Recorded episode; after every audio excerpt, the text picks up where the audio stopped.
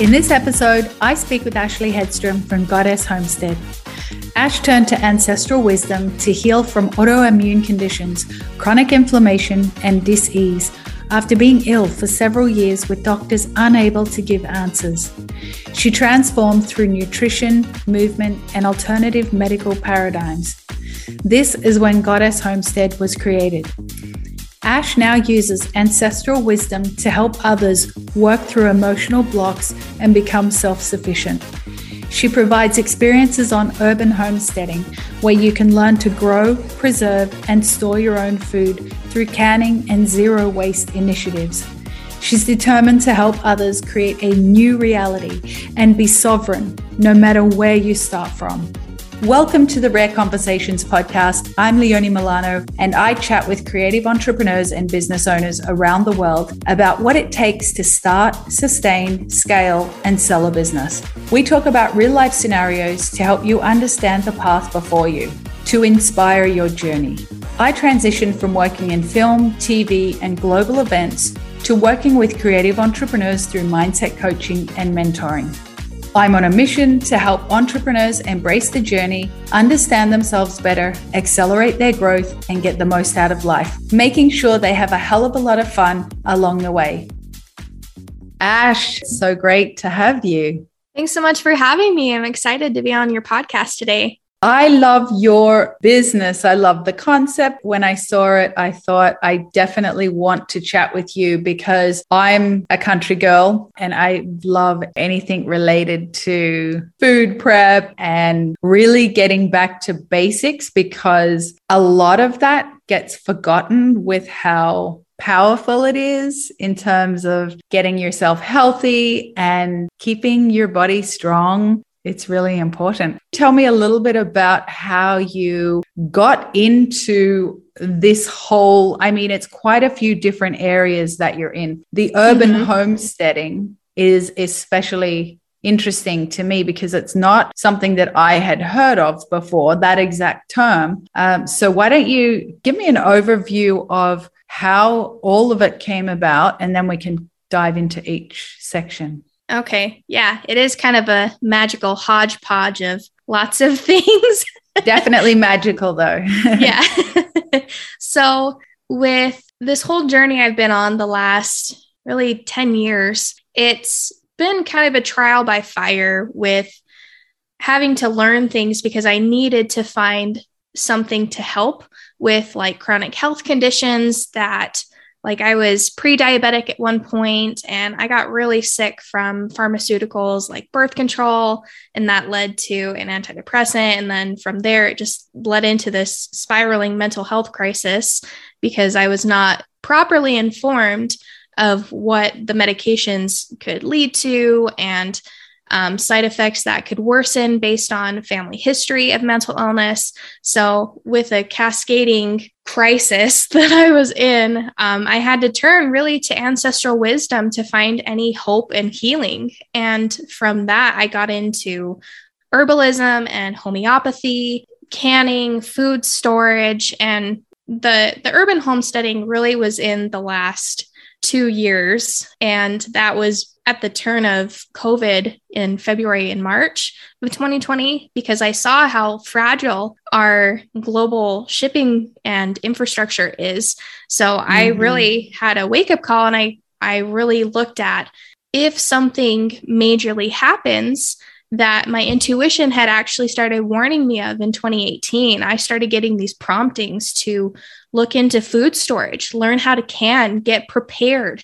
And it was like this over sense of, like, impending doom. And luckily, like, we've had a lot of timeline shifts to where that timeline that my intuition was and my ancestors were like, you need to get prepared for this, that didn't happen. So just putting that out there, like, we're not on this, like, doom timeline anymore, but it was, it was this, like, warning that said, you need to get off of medications. You need to learn how to heal yourself, and you need to get prepared. You need to get food storage. You need to do all of these things. So from that, I was like, oh my God, okay. Like, I need to do all these things now. And I was able to get myself off of all medications and to reverse my pre-diabetes, lower my cholesterol, really just tackle the massive amount of inflammation that was in my body. And wow. I was finally able to sleep again because I had chronic insomnia from all the pain, and really bring myself back from that state of dis-ease that my body was in, and find relief and healing, like actual healing from ancestral wisdom. And I love it because it's so intuitive and it seems so easy that we dismiss it, but that's really the missing key that really rounds out what we need in society. You know, with all of the modern convenience and infrastructure that we have, it's led to so many great things for a lot of people, but it's ultimately not the end all that we need, you know, because allopathic medical care is amazing. If you need to get sewn up, or if you're in an accident or something, that the acute care for trauma, you know, if you're in a car accident, you want a really good surgeon that can bring you back to life and help you heal from that traumatic event. Right. But when it comes to chronic health issues like pre-diabetes, these lifestyles, the lifestyle that leads to a state of dis-ease in the body, you need to bring back in that missing piece with the spiritual care, the emotional care, and the ancestral wisdom with herbs and food medicine. That really rounds it out, you know? And that's what I found from my experience, is that allopathic medical care wasn't equipped to deal with these lifestyle states of dis-ease.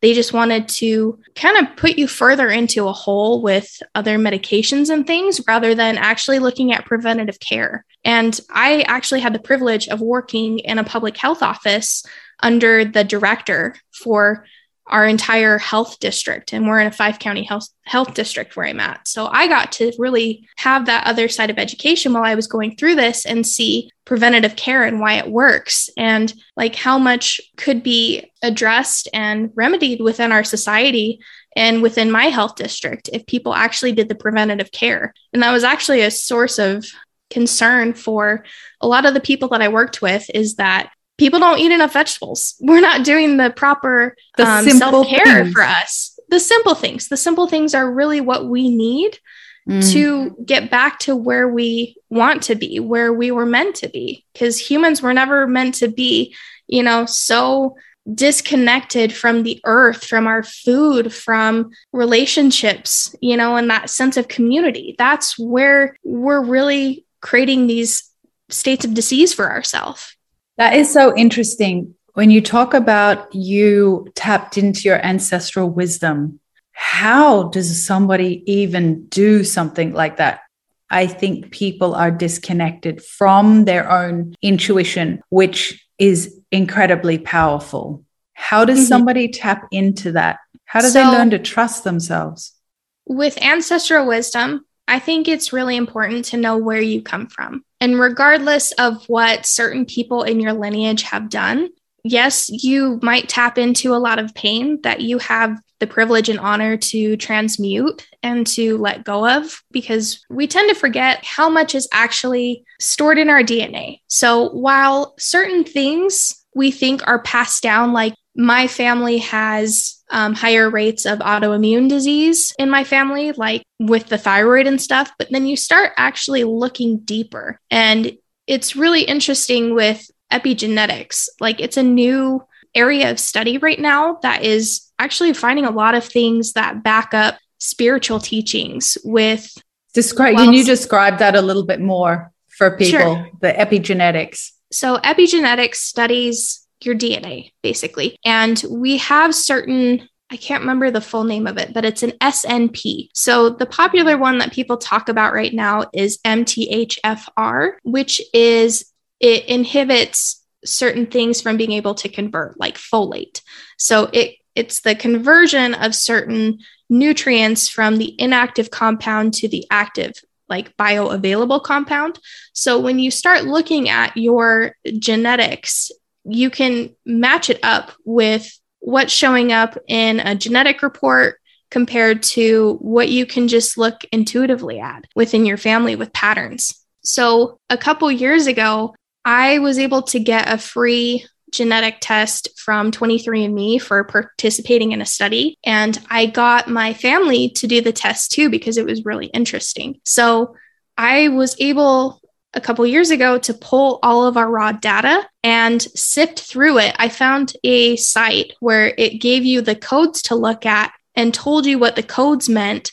So I was able to look through and figure out that we all carried the MTHFR gene and like certain preferences for things, like a higher risk of certain things with lack of digestive enzymes, like a whole bunch of stuff. Like I went in deep. I spent weeks on this. I spent so much time looking through all of our data. And it was really interesting to see the actual data compared to what I had noticed intuitively and made note of.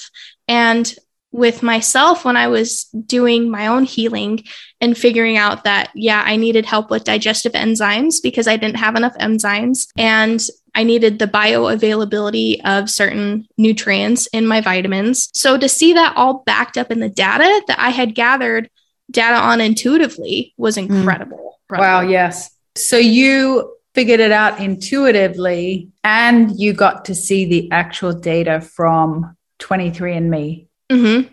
Carrying out a test. The raw data. And the test, was a saliva test? It was. Yeah. So it's extremely easy to do this. Yeah. And you can do it through Ancestry.com as well. When you start looking at your ancestry and noticing what runs in my family, whether it's certain patterns with behavior or states of dis-ease in the body, you can really start to pinpoint based on what you just gather intuitively from sitting with it and getting quiet and going within. And oftentimes it will match what's in your DNA. And what they've found from epigenetics recently within the last decade is that trauma will turn on and off certain genes. So you can pinpoint and look back at patterns and the data, and you can gather like what actually went on in your lineage. And then you can actually go further, which I did, and look back at what nationalities you have and what those people went through, what kind of trauma was in your nationality, your lineage, and start to really piece that together. And it brings so much awareness to it too. And you start to have this like sense of empowerment from that and go, okay, I'm not my trauma. Somebody down my line experienced trauma and people didn't know how to deal with it. But now I'm aware of it and now I can address it and heal it, and it ends with me. If you have trauma in your own life now, not talking about ancestry, are you able to check with DNA any off and on things that happened just within your lifetime so far, of where you're able to trace back, say, 10 years ago or 20 years ago, and you could see quite a significant change that you could relate to something in your life? I would guess, like in theory, yes. Epigenetics is still so new that they have not been able to directly correlate whether you can, shift it back or not. But in theory, like I personally really resonate with, we're going to see that in the future, that we can actually, with biohacking, that's really big right now in the health community is biohacking, where, you can influence your genes and return them to the original blueprint. So it hasn't been defined. Tell me a bit about the biohacking.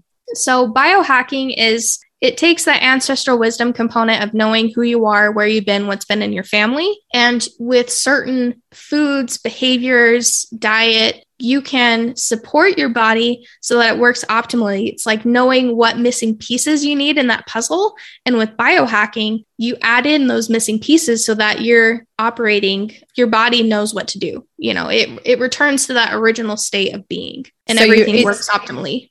Right. By biohacking.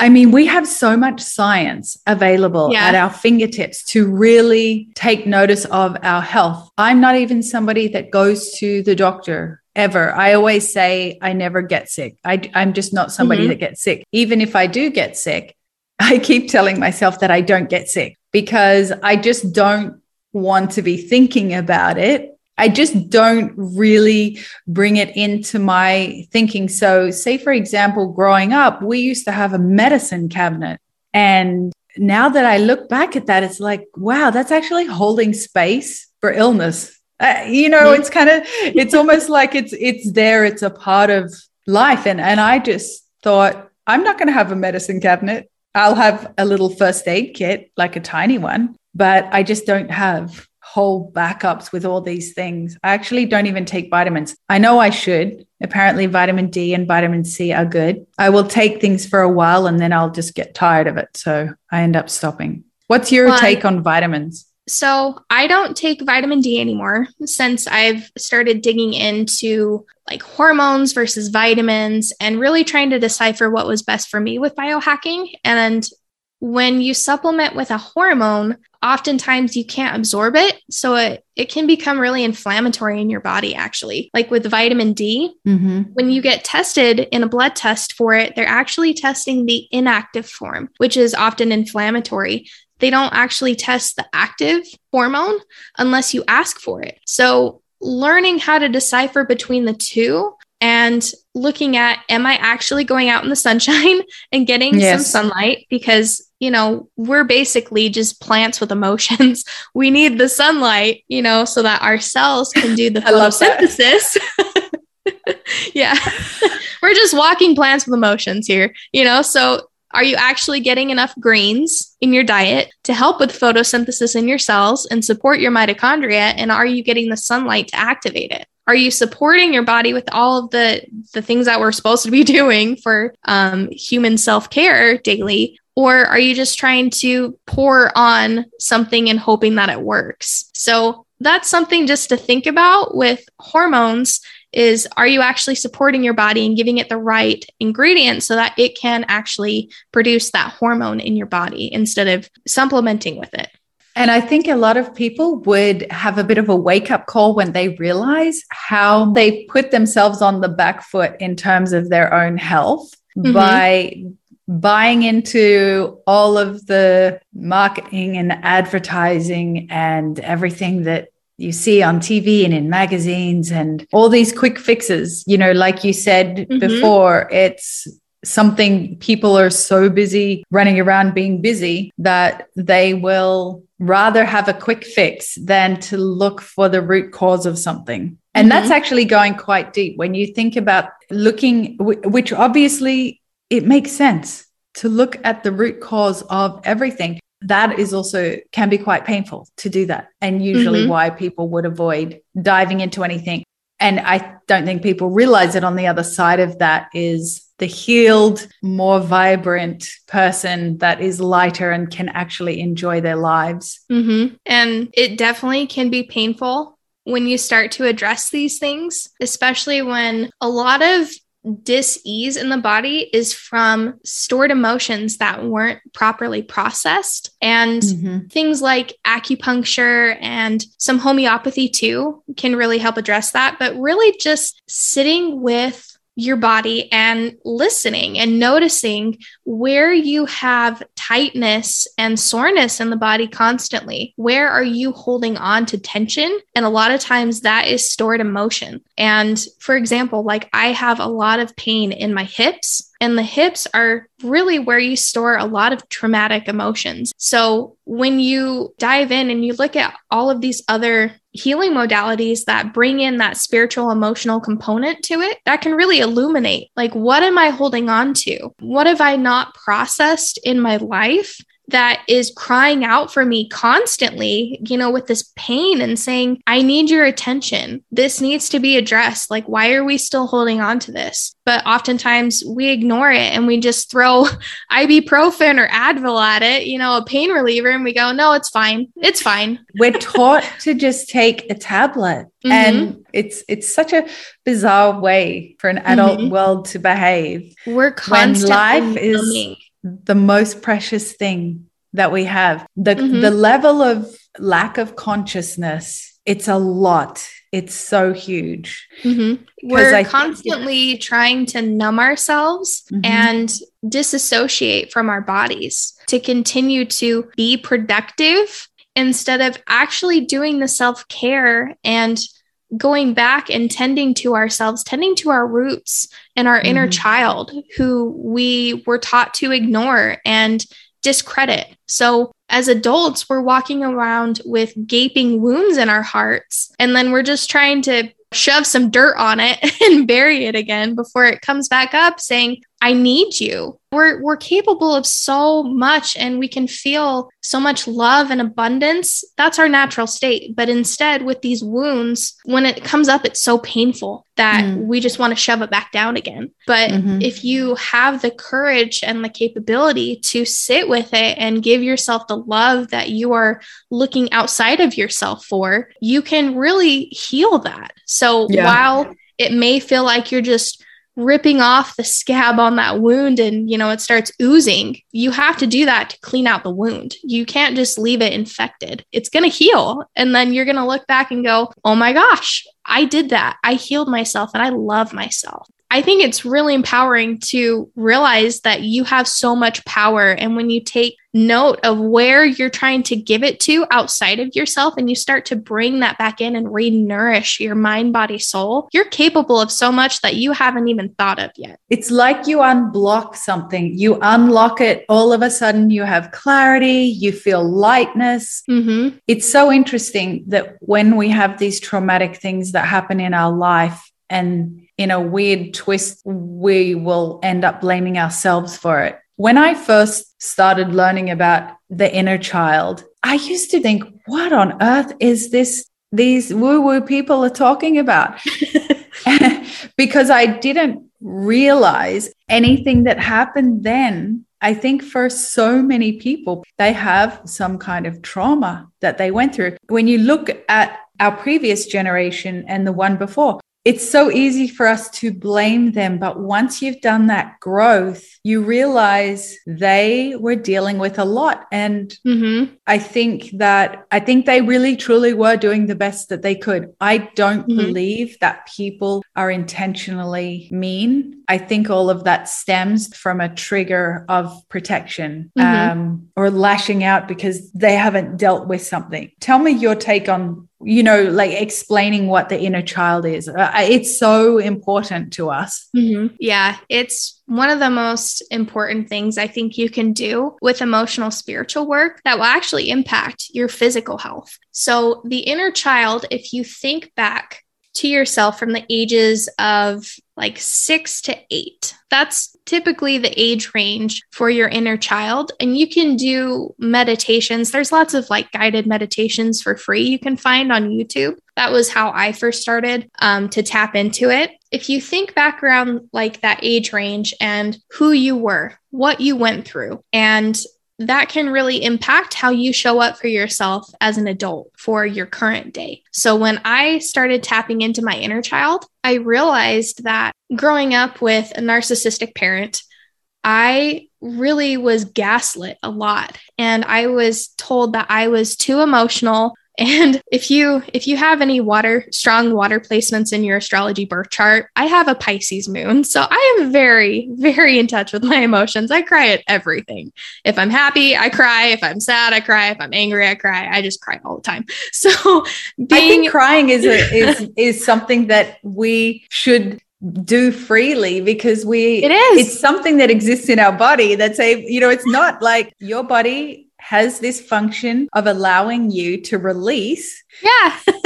But again, we're taught and programmed to shut that down, it down. And it's almost shameful, right? And it shouldn't be. It is. It's so beautiful if you're able to freely let that flow because it needs to come out somehow, you know? So either you process it or it's going to cause inflammation somewhere in your body if you don't let it out. You know, you're going to have to deal with it sometime. You might as well just let it out in the moment and deal with it. But that's what's fascinating to me is how our traumas come out in our body in all the different ways. That is so fascinating for me and all the signs that we have. Oh, I will mention with the stuck emotions, when I really started getting into it and I was getting off of birth control and I started going to acupuncture to help my body get back in sync and work how it should, I came home one day from, and usually after I get acupuncture, within 2 days, I have an emotional release, like a big emotional release, but I have a lot of stuck emotion in my body. So it could be different for everyone else. But within 2 days of one acupuncture appointment a few years ago,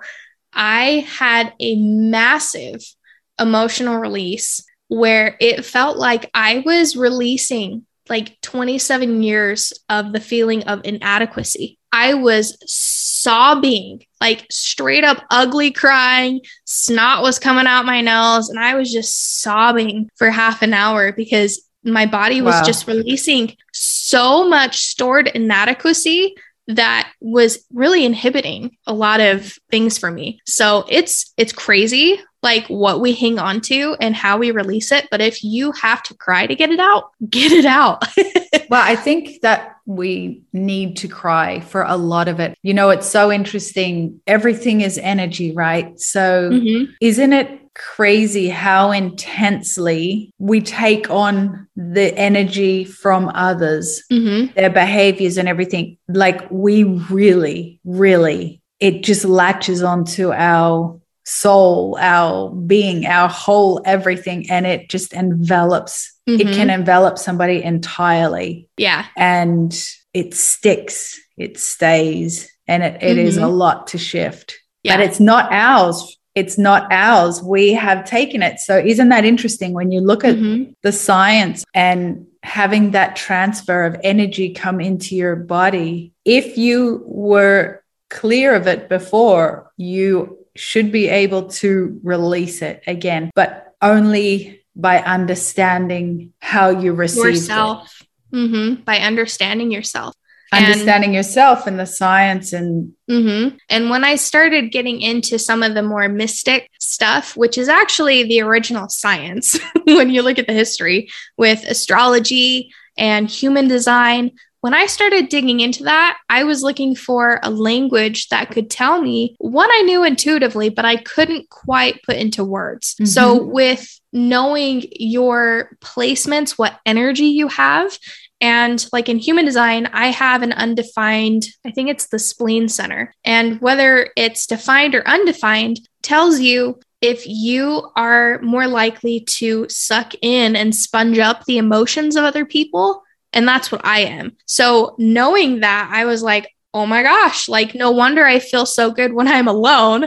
And then when I'm with people, it's either like, I just feel so drained, or if they're like in a really good mood, then it like totally boosts me up. So knowing what kind of energy that you have and whether or not you're kind of sponging off other people, or if you're projecting, can really help you figure out what's yours, what's not yours, how to have really good boundaries with other people for whether you're just like throwing stuff onto other people all the time, you know, to kind of bring it back to you. That self-awareness, leaking your own energy, the way you feel so depleted. Yeah. And being aware of it. Isn't it fascinating in conversation that you don't even have to be in the same room with the person. It can be on the phone. Yeah. And energy is everywhere.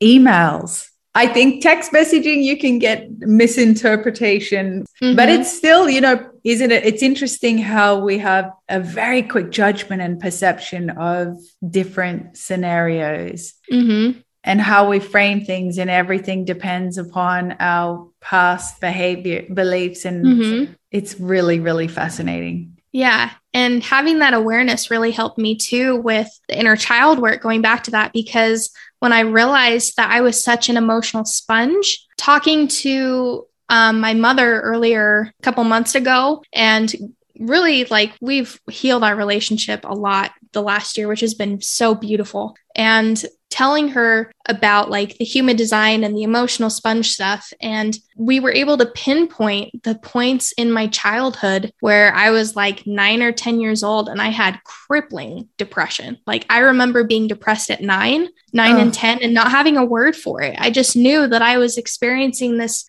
overwhelming wave of sadness. And we were able to pinpoint at that point in my life, like that was when her and my father were going through something really intense. And I was picking up on that emotion in the house. So it really was illuminating. It was illuminating for me to be able to say, that's not mine. I don't have to carry it. I was intuitive as a little kid and I was able to pick up on things, you know, so it really shifted things to where I realized I'm not in a victim place anymore, because while I am empathic, I am actually a clairsentient psychic. I have the gift of feeling because I can pick up on the energy in a room. So that really helped me to like finally toss that garbage out of my body and go, that's not mine. I'm not carrying it anymore. I don't have to carry it because it wasn't mine to begin with. You know, I don't have to be a victim to this. I can be empowered and I can know going forward when I start feeling these icky feelings to go, is this actually mine? Am I picking up on somebody else in the room? Am I picking up on the collective energy in the world? And to really sit with that and go, yeah, I'm good. It's not mine. That's huge, because is it something that we can all do, is pick up energy mm-hmm. in a room? I think so. Yeah. Yeah. Once you can really get in tune with your body and listen and get quiet, we all have extrasensory gifts. We're all psychic in some way. It's not limited to like a certain type or a certain way. So if you have the gift where you can be in a room with somebody and pick up on their energy and say, they're hiding something, or I don't trust that. And you have this sense where you can't explain it. There's nothing to back it up. And then like a little while later, you find out something about that situation or person and go, my intuition told me, I knew it. Like my mom has that gift too, where growing up in the neighborhood I was in as a teenager, there was someone's dad that she didn't trust. She's like, you're not going to their house. I don't want you over there. I don't want you in their group at church that they were teaching at. She's like, I don't know how to explain it, but I don't trust them. And he got in trouble and arrested for something a couple years after we moved out, and it backed it up. Like nobody else could see it, but my mom knew. Her intuition was like, we're not messing with them. You're not going to be near them. They're not going to be near you. I'm going to move you out of their church group. Like they're not going to be your teacher. She didn't want anything to do with them. And her intuition was right. So you have a gift.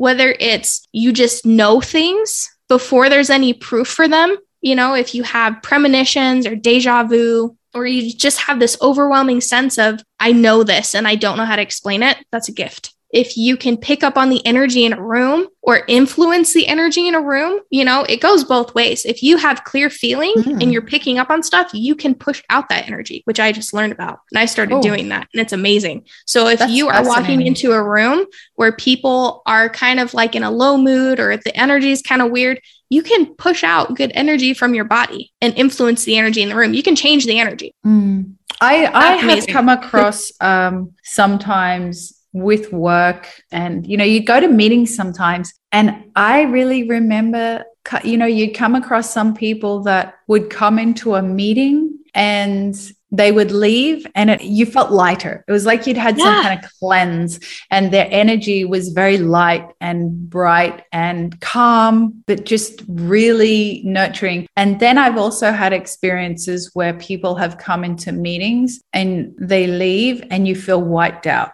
Or you feel like you need to go and have a shower. Yeah. You know, when their energy is that dark and you literally have to get away from it. I wonder if people are aware of having that. What does that mean? I think it's a lot of trauma and stress and a lot of things, but it's very, it's very strong. Some people's energy is, it's overpowering sometimes. When I was at the gym last night, our gym has a sauna. So I was sitting in there after my workout, and there was only one other lady in there. And I started feeling that way too.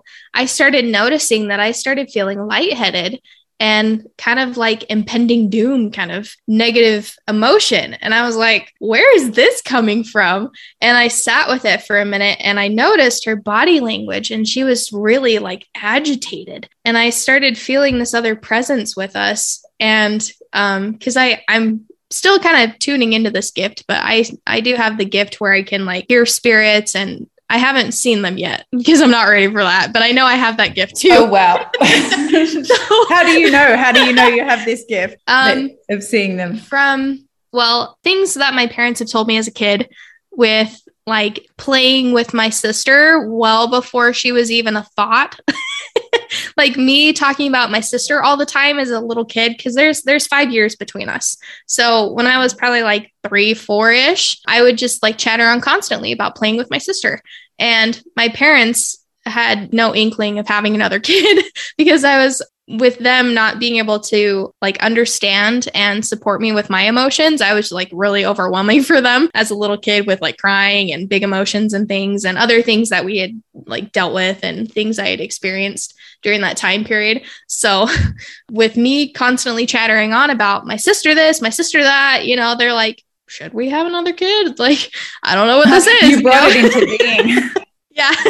So it's actually a gift that runs in my family that I've discovered. People in my family on one side can talk with ancestors. They come to them like all the time. So I know that's a gift that I'm still like kind of getting comfortable stepping into, you know, with some emotional work, like shamanic healing that I've had in the last year. That's been a constant message is like, we're going slow so we don't overwhelm you. So I know it's coming. It's coming, you know, it's like getting me comfortable enough with it, but I have clear audience that I've also been getting comfortable with, which is clear hearing. And I recently have really been tuning into that. And I can hear sometimes like other spirits and things talking to me. Anyway, do I have any in my room? I think maybe you have an ancestor with you that's watching over you. Feels like could be a grandmother, but maybe she's more comfortable as herself. Like in her 30s or 40s. Isn't that fascinating? Yeah. I am definitely interested in looking at this ancestry and the 23andMe. Mm-hmm. I have never done anything like that. It's really cool. It's so interesting. And I think I do agree with you. I think it is so important to understand our roots and to be able to unravel our life. Mm-hmm. Understanding what's happened to other people. I always feel like, you know, like with narcissists, would you think that stems from some kind of trauma? Oh, definitely. Overwhelming trauma that they have experienced and it's never been processed. Mm-hmm. Yeah. I don't know how true this is, but I remember seeing something a while ago that said empaths and narcissists kind of stem from the same event, but it's what you decide to do with it, with that programming, whether you become really empathetic because you know the pain or whether it evolves kind of into a narcissistic tendency with, and I know there's like people that are born with narcissistic personality disorder. So it's not like, oh, this is the thing. Yeah. So it's not like an end all be all, but what I read that made me really think is that like we all go through trauma, whether it's a big T event or lots of little T events, you know, it's still trauma. It's how you perceived it in the moment, what you were exposed to and what you did with it. So what could be really traumatic for you might not be that traumatic for some person, or they didn't know it was that traumatic until they dealt with it later, you know? So it's really what you experience and how you processed it and what you did with it. So if someone developed narcissistic tendencies from trauma that they didn't know how to process, that could have pushed them, you know, more down that path versus somebody that took that trauma and it made them, you know, more empathetic towards people because they know that pain, you know? So it really comes down to perception and awareness and whether you're able to keep your heart open. I think that's a big part of it. Do you think narcissists know that they are? And I think they know, but they don't care because they're so overwhelmed with what they're dealing with internally. That's how I understand it to be. Yeah, maybe a little bit like trauma. I mean, I'm sure it's a very complex subject.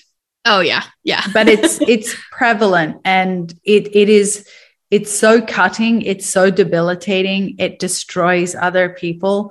And that's where the protecting yourself, protecting your energy, or you will literally get sapped. Yeah, you will. To nothing. And really using the resources, the free resources that are available right now on YouTube and Instagram to do your own self-healing and have that awareness and empowerment of knowing yourself, knowing what kind of energy you have, whether you are an emotional sponge or you're projecting, you know, with human design. How can you find that out, the energy? Yeah. So you can pull your own astrology birth chart for free on astro.com. That's where I first started learning about it, and then following accounts on Instagram and YouTube and doing my own research, I was able to pinpoint certain things with my birth chart and understand it. What if you don't know your time of birth? You've not been able to get that information. Does it still give you an accurate reading? Mm-hmm. If you don't know your exact time of birth, there are astrologers that can help you based on different energy types and personality traits. They can help you pinpoint a more accurate time and give you a more accurate chart. So there are ways, if you are interested in that, that certain astrologers can help you to figure that out. Or if you just want to get kind of a general overview, you can pull a chart with like a stand-in time. But the only thing is you won't get your accurate rising sign, which is the mask that people first see and associate with you when they meet you before they get to know you. So that's the only caveat to that, is that you won't have that accuracy with the rising sign, but you can get a general idea of the energy that you have. So a rising sign is a mask. Yeah, it's the first energy that people see with you, that they associate with you. Mm-hmm. So like for me, my rising sign is a Capricorn, which is a sea goat. So it's like a lot of business, structure, hard-headed, stubborn. But when you start getting into like the higher vibrations of that sign, they say that the Capricorn and the two horns become one and it becomes a unicorn. So with every sign, every energy, there's a lower vibration and a higher vibration that you can work with. I love the Capricorn energy. I love it because it's all about like the structure, the business, boundaries. So when you can work with it and become empowered with knowing what kind of energy you have, you can really step into yourself and know how other people perceive you and know how to change it and figure out what cycles you're going through, because that's interesting. You have the birth chart, but there's transits. So the moon cycles every 2 to 2.5 days. Same thing goes with the other planets. They have different cycle lengths, but when you can start looking into that, you can see based on your birth chart, which is cut into slices like a 12-piece pie, and each house in that pie governs certain things. Like the second house is about money and possessions. Sixth house is more about work, service, routines, and then it goes around the clock. So knowing what transits are highlighting certain areas of the chart, you can pinpoint what lessons you're working through at the moment. So it goes really deep, and it really helps to like figure out like, why am I dealing with so much of this? And why am I having struggles with this? Or what am I supposed to be learning right now? What energy is coming into my life? And you can figure that out. So there's water cycles, there's moon cycles. There really is a lot. Yeah, and especially with Saturn return, that's a more trendy one that people are aware of, which is when Saturn, the planet of karma and structure, comes back to the original position in your birth chart. So you start to feel the influence from like 27 to 29. You really start working through the issues or the lessons around 30. And then it culminates and you integrate the lessons from like 31 to 33. So it's really this initiation into adulthood that a lot of people ended up getting married during, they have a baby around that time. Depending on where it is in your chart, that can be a major thing for you. And if you're aware of it, you can be proactive and work with it instead of like Big Daddy Saturn is just dragging your ass behind him, and you're struggling to keep up. That is so funny. Wow, that's really interesting. So we have way more power over ourselves than we give ourselves credit for, basically. And it really just comes down to awareness and finding the language that helps you to figure out what you already know in you, what you know in your heart space, what your intuition has been telling you. Because really, the more that you're able to listen and be aware of it, you're like, oh, that's what that prompting was for. That's what that little inkling that I had a couple months ago or a year ago, whatever, that I knew as a kid. That's what that was. It's so nice to be able to piece things together, because when you get an answer on something, you actually really feel it. It resonates in your body. and then you can release it. I think, you know, our brain is always trying to, it will fill in the blanks. It will come up with all kinds of things. And also I've read that we don't necessarily have a very accurate memory of things in the past. So we hang on to all kinds of things. Mm-hmm. And then if we really look at what we're hanging on to, half of it's not even true, which mm-hmm. is quite interesting. I mean, you have oracle readings as well. Mm-hmm. I love oracles. So much around this.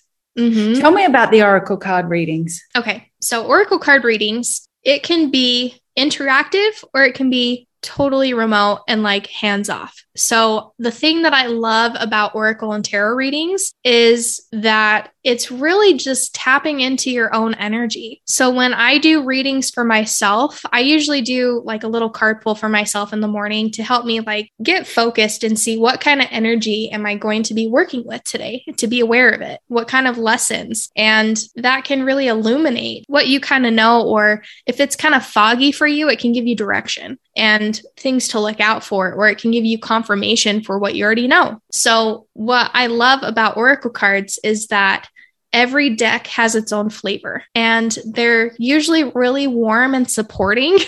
And I like that more than tarot cards personally, because a lot of tarot cards for me, the energy is like, get your shit together, you know, versus really. It's like, oh, you're in danger.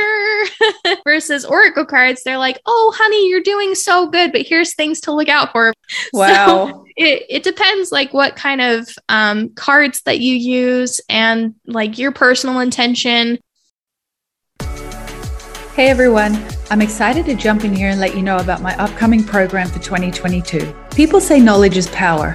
But that's not entirely true. If you do nothing with that knowledge, it's worthless. If you implement it, you become unstoppable. Creating your own business takes work, commitment, dedication to getting tasks done, working through the frustrations when you realize it's more than you thought, and you feel like you're always on the verge of quitting. The easy thing to do is give up, but that just perpetuates a cycle, because when there is something you can't stop thinking about, something that you really want to create, you'll never be able to shake it. What we're not taught in school is how our brain actually works. It is so hardwired with our individual beliefs based on our own life experiences that it takes the utmost awareness to know what you need to do differently to achieve your goals. This is the single biggest thing that can be the deciding factor on how well you live your life.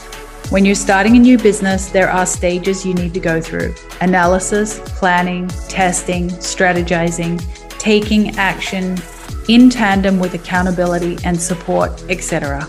This is what I help my clients with.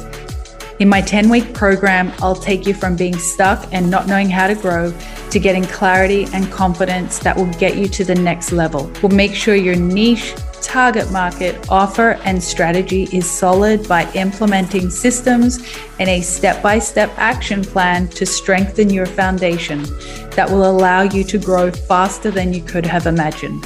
You'll gain clarity and confidence with every step, not ever having to return to where you were ever again.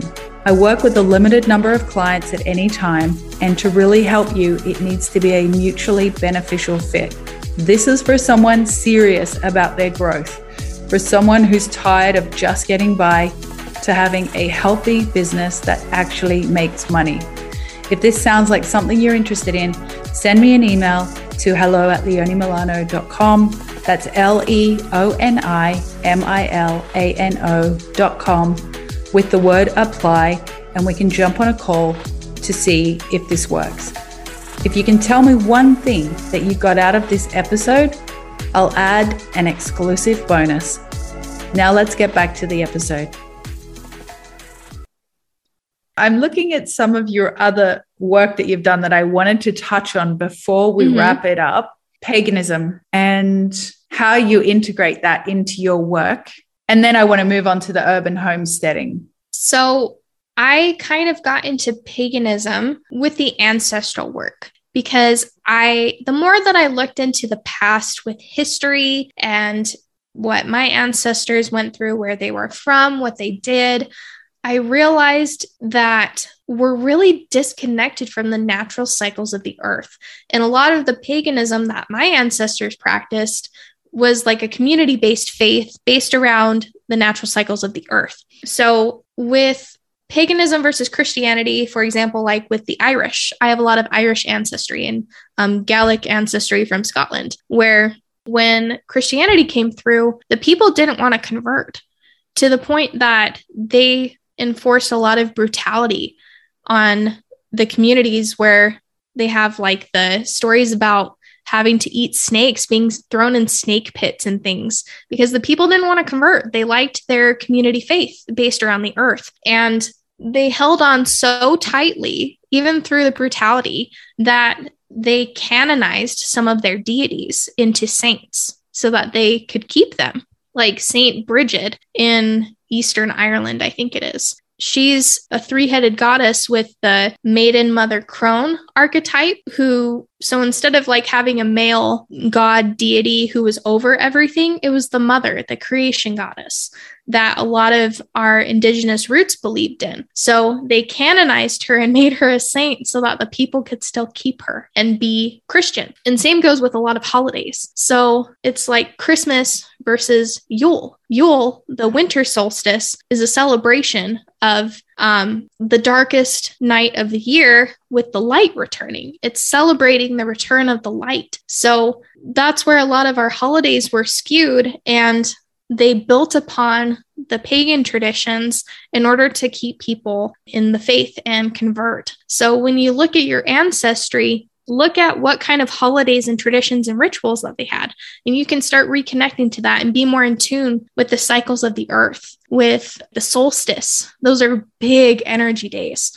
where, you know, the light's returning, or the light is dimming, or the veil is thin between the worlds, like with All Hallows Eve. You know, we all have these energy holidays. So when you can start to be aware of that and just have like a consciousness towards it, you don't have to celebrate it or do anything for it if you don't feel called to, but to just be aware of what your ancestry, your roots practiced, can help you get back in tune with things. So when I looked at that, I actually saw that we unconsciously had a lot of things around those holidays. My sister is born on spring equinox. I got married on summer equinox, and my husband's brother was born on winter equinox. Like, we were all centered around these big energy points. And it blew my mind when I realized that. And I was like, oh my gosh, I got married on summer equinox. That's crazy. Unintentionally.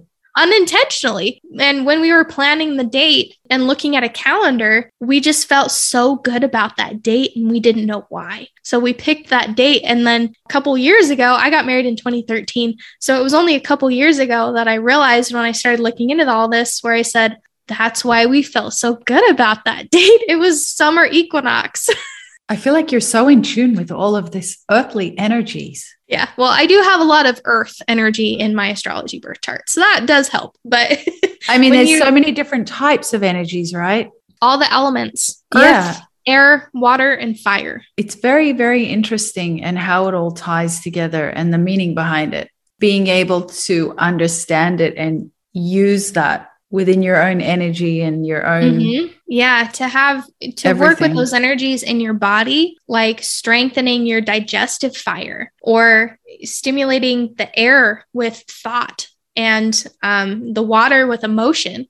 You know, we can work with the different energy archetypes within our bodies, and then within the world as well, and get more in tune with the earth's natural cycles, with the cycles of death and rebirth in our lives, and within the earth with like gardening and working with local ranchers and farmers to support them as they work with the cycles of the earth too.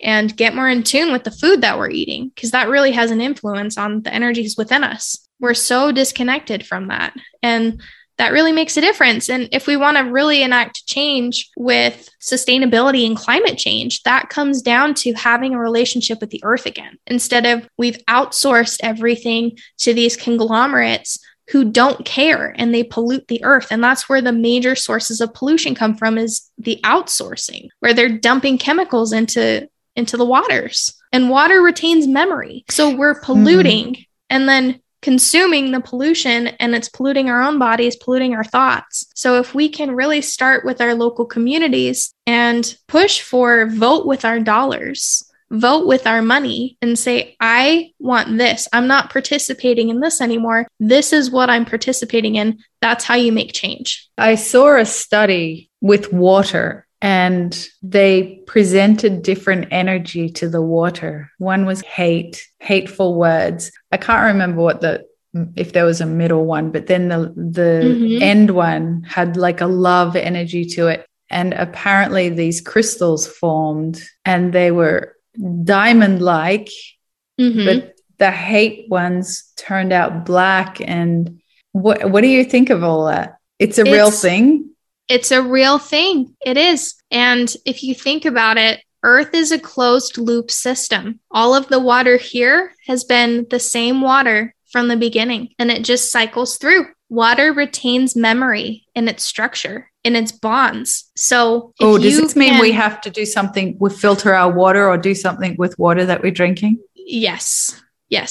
But that's a whole nother piece of it too, right? Is being aware of what chemicals you're being exposed to, because a lot of the water that we have in cities is dead water. It doesn't have any bonds or structure anymore, and it's polluted. It's polluted with these chemicals. Can it be revitalized? It can. And the amazing thing with that, with getting kind of woo, mixing the woo with science, is you can speak to and work with the waters in your body, because we're primarily water in a meat suit, you know? Ew. I think it's true though.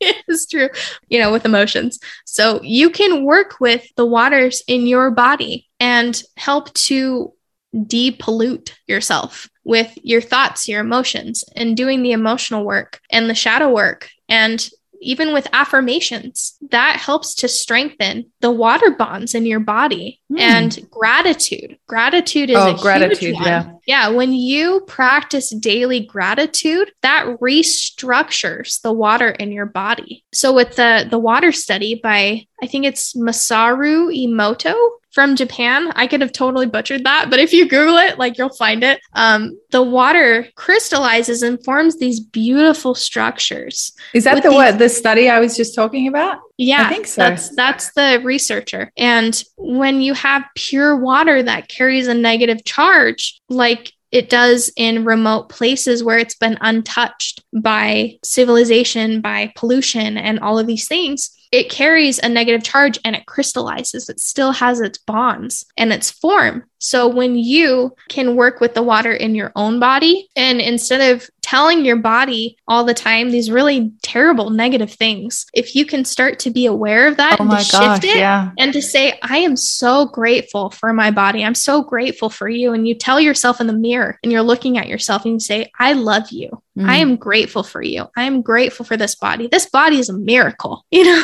and just start to shift that and be so grateful for what you have and being alive, because your presence is a present. It's a gift.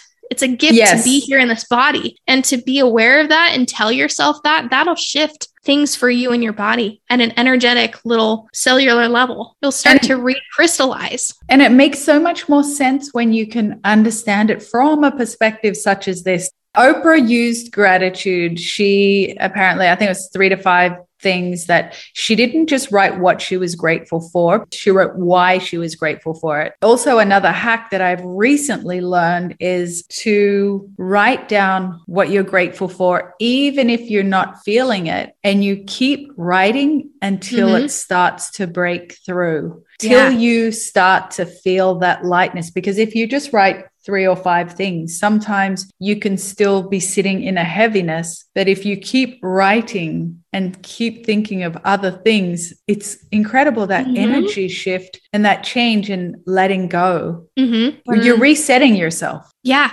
it's the easiest way to start healing.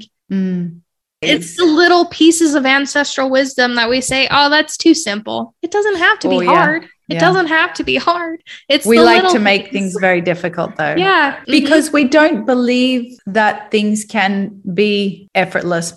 Now let's wrap it up with your amazing canning and food storage. I know we touched on it a bit earlier. I started getting promptings intuitively in like 2018 and 2019, and I didn't quite understand it. So I slowly started working on food storage. And then when COVID hit, like February, March of 2020, and I noticed how fragile our global ecosystem is, our infrastructure with shipping and the outsourcing of everything that we've done to save $1 in manufacturing and everything. Destroy so much more.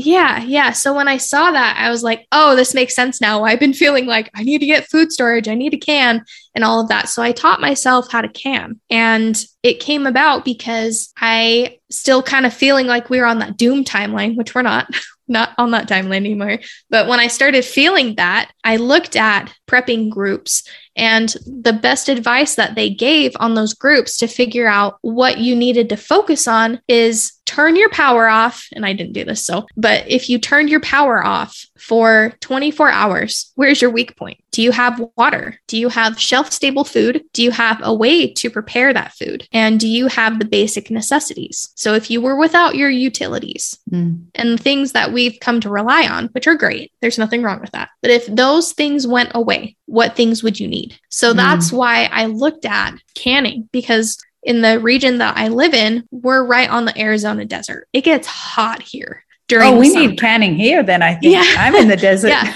So if my freezer went out, I would lose so much food at that time because I kept so much meat frozen. And I said, how can I work around this? The answer was canning, because when you pressure can meat and you do it properly, it's shelf stable. Right. I'm so weird with meat like that.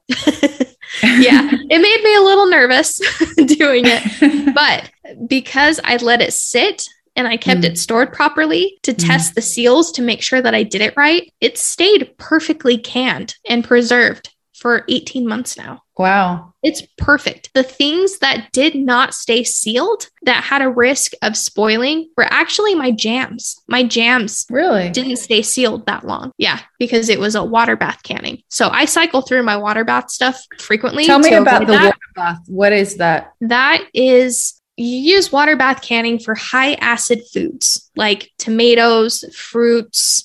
Some fruits you do have to take measures for because they don't have enough acid, but those foods with the acid in it, that helps preserve them. So it doesn't need as long of a cook time for preserving it with the canning process. So you don't have to get a pressure canner to do that with low acid foods, where it creates this vacuum effect in the canner to seal and properly cook the foods inside so that it's shelf stable. Where if you do like a jam or you preserve like peaches on your own in water bath canning, with the little bit of sugar that you put in and the amount of acid that's naturally in it, that helps keep it preserved, where you just have to make sure that it's sealed with the rubber on the mason jar, that it's sealed to the jar, and the acid and the stuff naturally in it will keep it preserved. Whereas pressure canning, you need more stuff to do it properly, but you can do water bath canning with a stock pot. You don't need to get a canner. You just have to make sure that you have enough room with an inch of water above the jars at a rapid boil and follow the approved recipes that have been tested to make sure that you did it properly, but you have less chance of spoilage from... You'll know if it's spoiled though, won't you? Yeah, because it'll smell weird. The seal look weird, popped off. Yeah. So it's easier to tell. And it's probably something you need to have a bit of practice with by the sounds of it. Yeah. The easiest way to get started is with water bath canning. That's what I started with. I started by canning some jam. And then from that, I was like, this is so much easier than I thought it would be. And I just started canning everything. I canned all kinds of things. Do you do that on Zoom? Yeah. So I have a workshop for the basics of food storage and the basics of canning to teach you all the things to get started. And I'm going to expand on that eventually and do more specified classes like pressure canning meat, because that can be really intimidating. And now that I know that all of my stuff stayed sealed, I'm going to start rotating through it, because you do want to use it within like 18 months to 2 years, because then you start losing nutritional value. That's what the USDA recommends with canning. Granted, some prepping groups will tell you that if you did it properly and it was stored properly, you can use it way past that. But the proper recommendation Yeah, the proper recommendation to make sure that it still retains nutritional value is to use it within 18 months to 2 years. So I need to start using the stuff that I canned now that I know that I did it right over the last 2 years. But yeah, I guess it's good as backup food. It is. And it makes meal prep really easy. If you don't have to defrost meat to use it, and you've already canned the contents of a meal together, like pot pie, if you can the pot pie filling, you just have to throw it into a pie crust and bake it. It makes meal prep so much easier because everything has already been prepared. It's shelf stable. If you did it right, you have lower chances of getting sick from it than commercially canned food. I remember, I think my grandmother used to preserve peaches, and my mother used to make ginger beer at home. Ooh. Yeah. Oh my goodness. I miss that so much. She had to feed the plant every day, which I don't even remember what she fed it. I think it was ginger, maybe feeding a plant ginger or something. Yeah, it's a ferment. Right. And then it would all be bottled. And sometimes we'd be at home and all of a sudden we'd hear a loud explosion, which one of the bottles would break. It would be so scary. But it was always really exciting. I really miss that ginger beer. I hope you make a ginger beer one day. Yeah, I haven't really gotten into fermenting yet. I started doing like sourdough, and then I forgot to feed it and I eventually killed it. I haven't used sourdough in a while, but fermenting is an amazing skill to have. And that's a great way to preserve some of your produce too. And make it easier to digest. Because that's primarily how people preserved food for eons, was fermentation, like lacto fermenting to preserve cauliflower or make kimchi. Kimchi is a big one, or sauerkraut. A lot of cultures eat lacto fermented vegetables, and it's really good for your body, right? It's incredible for your gut microbiome, for your health. That impacts everything. When your gut microbiome is strong, you can absorb your nutrients better. Your skin is better. Your sleep is better. So really focusing on your gut health impacts everything else. And using fermentation, these natural ways of food preservation, really impacts that. Wow. We sure packed a lot of information into this podcast, Ash. Thank you so much for going through this and spending all the time. And where can people find you? My website is goddesshomestead.com. And I'm also on Instagram at Goddess Homestead. You can find all the links on my website. Thank you again so much. And good luck with everything. Thank you for having me. I really it's been appreciated an absolute your time pleasure. And it's been an honor to be on your podcast. Been so great. I'll speak to you soon. You've just finished listening to an episode of Rare Conversations. If you enjoyed today's episode, I'd love for you to leave a review and share it with a friend who you think would be interested in this topic. And if you have a business question, please send it in to us. We may very well answer it in our next episode. So be sure to tag me on social media at Leonie Milano. The show notes and other information can be found on our website at www.leonemilano.com. Thank you again for listening, and we look forward to having you back with us again soon.